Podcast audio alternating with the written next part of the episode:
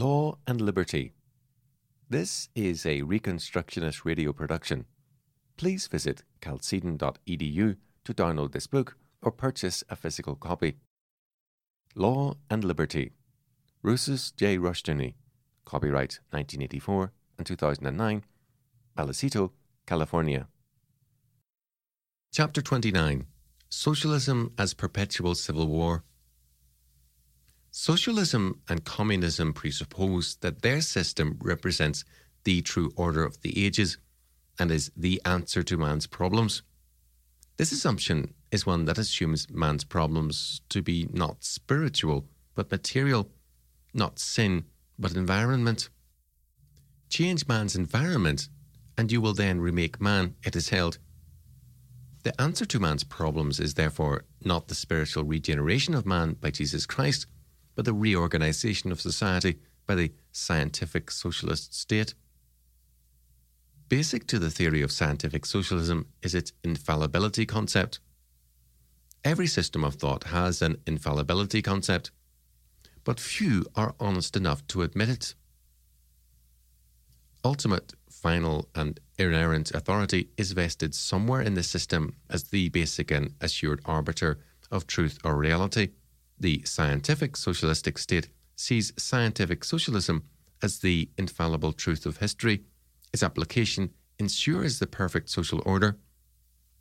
If failures occur in scientific socialist states, it is not the fault of scientific socialism, which is by definition infallible and true, but of the hostile people, remnants of the capitalistic class, or traitorous members of the party.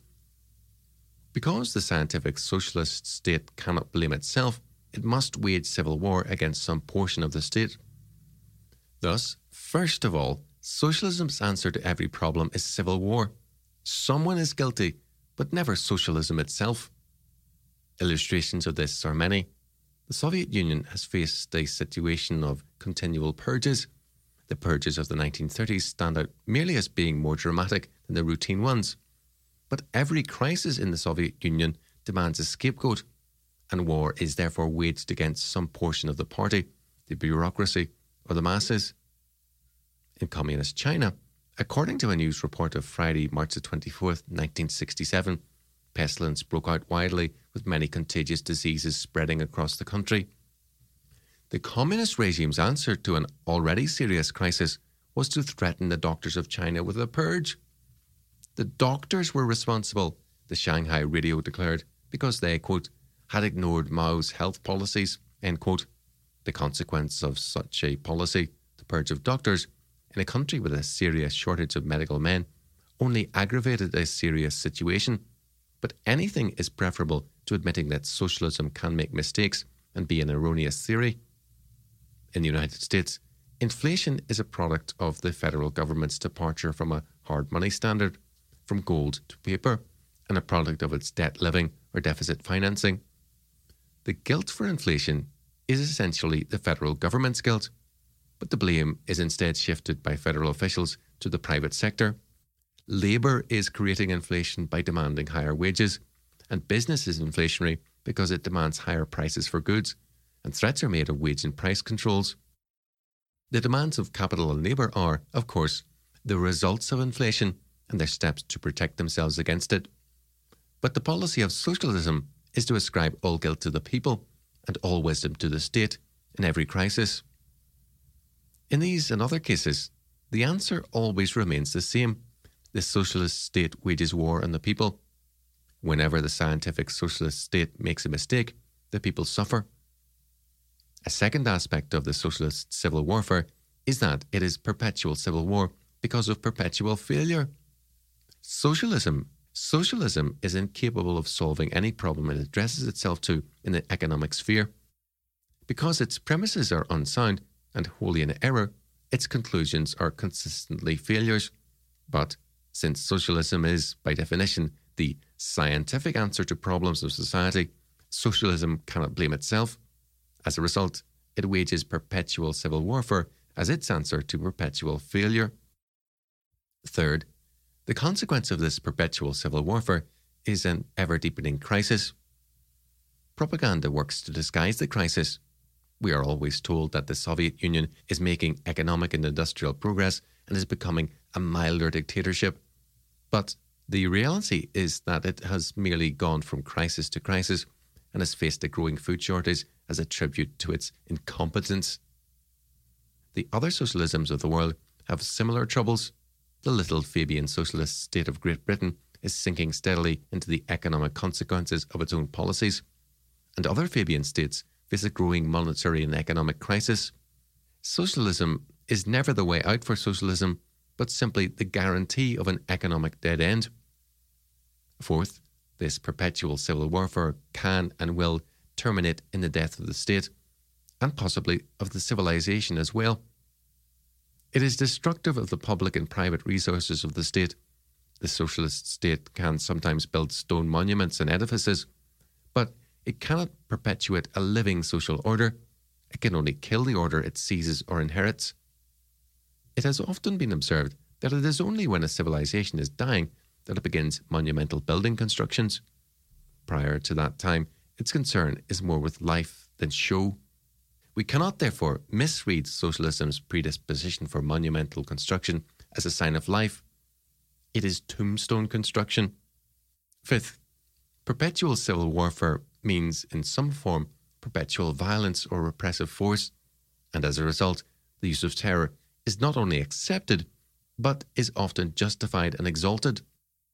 Terror is defended and upheld as necessary to suppress the enemies of the people and to protect the state from destruction.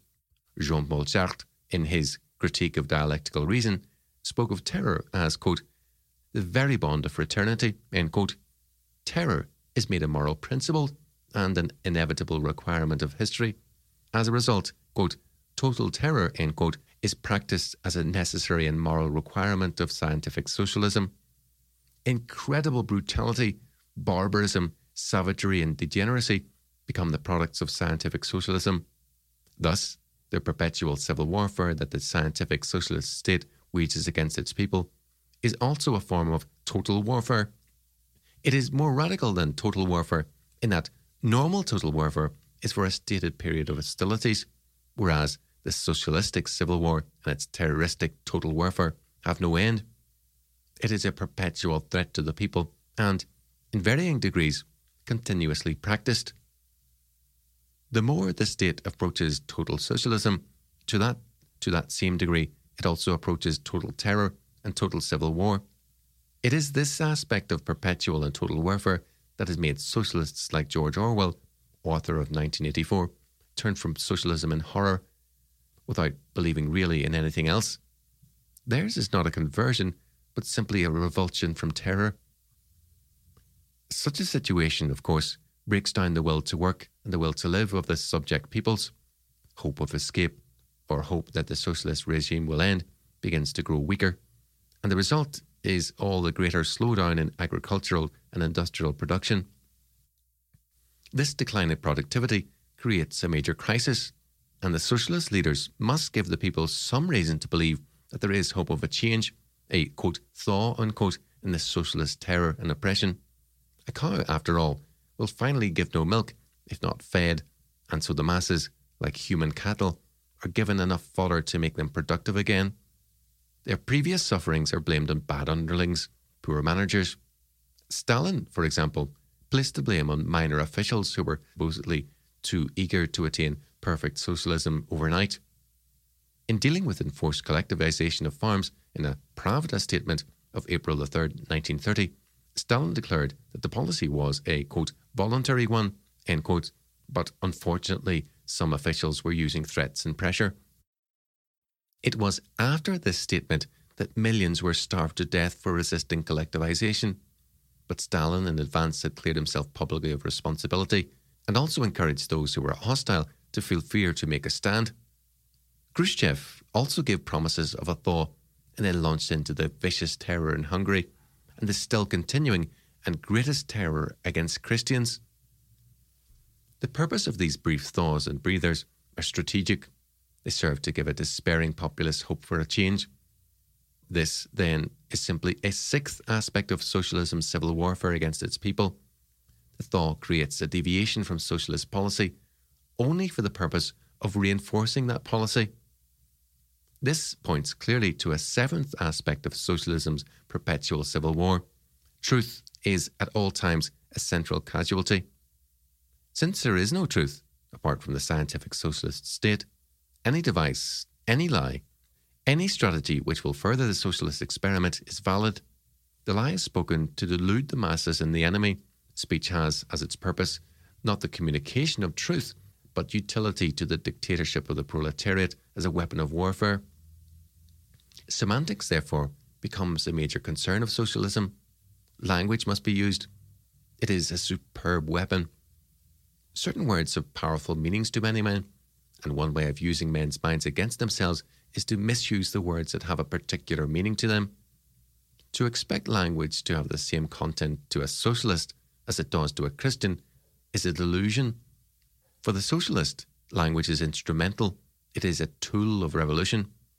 Instead of representing a means of communicating an objective order of truth, language is basically an instrument of power. For the socialist state to neglect to use language as an instrument of power is for it to be guilty of bourgeois sentiments and illusions.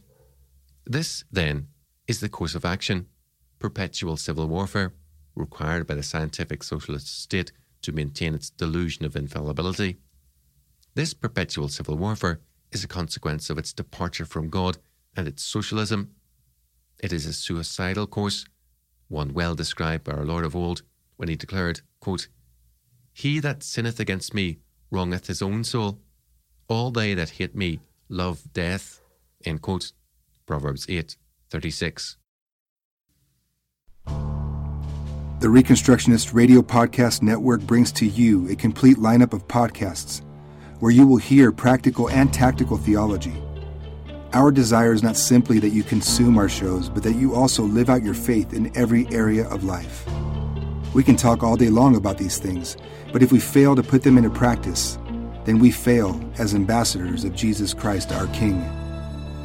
Subscribe now to your favorite Reconstructionist Radio Podcast Network shows, or you can subscribe to the Reconstructionist Radio Master Feed, where all of the content we produce, including the audiobooks and audio articles, will pop up as soon as they are available.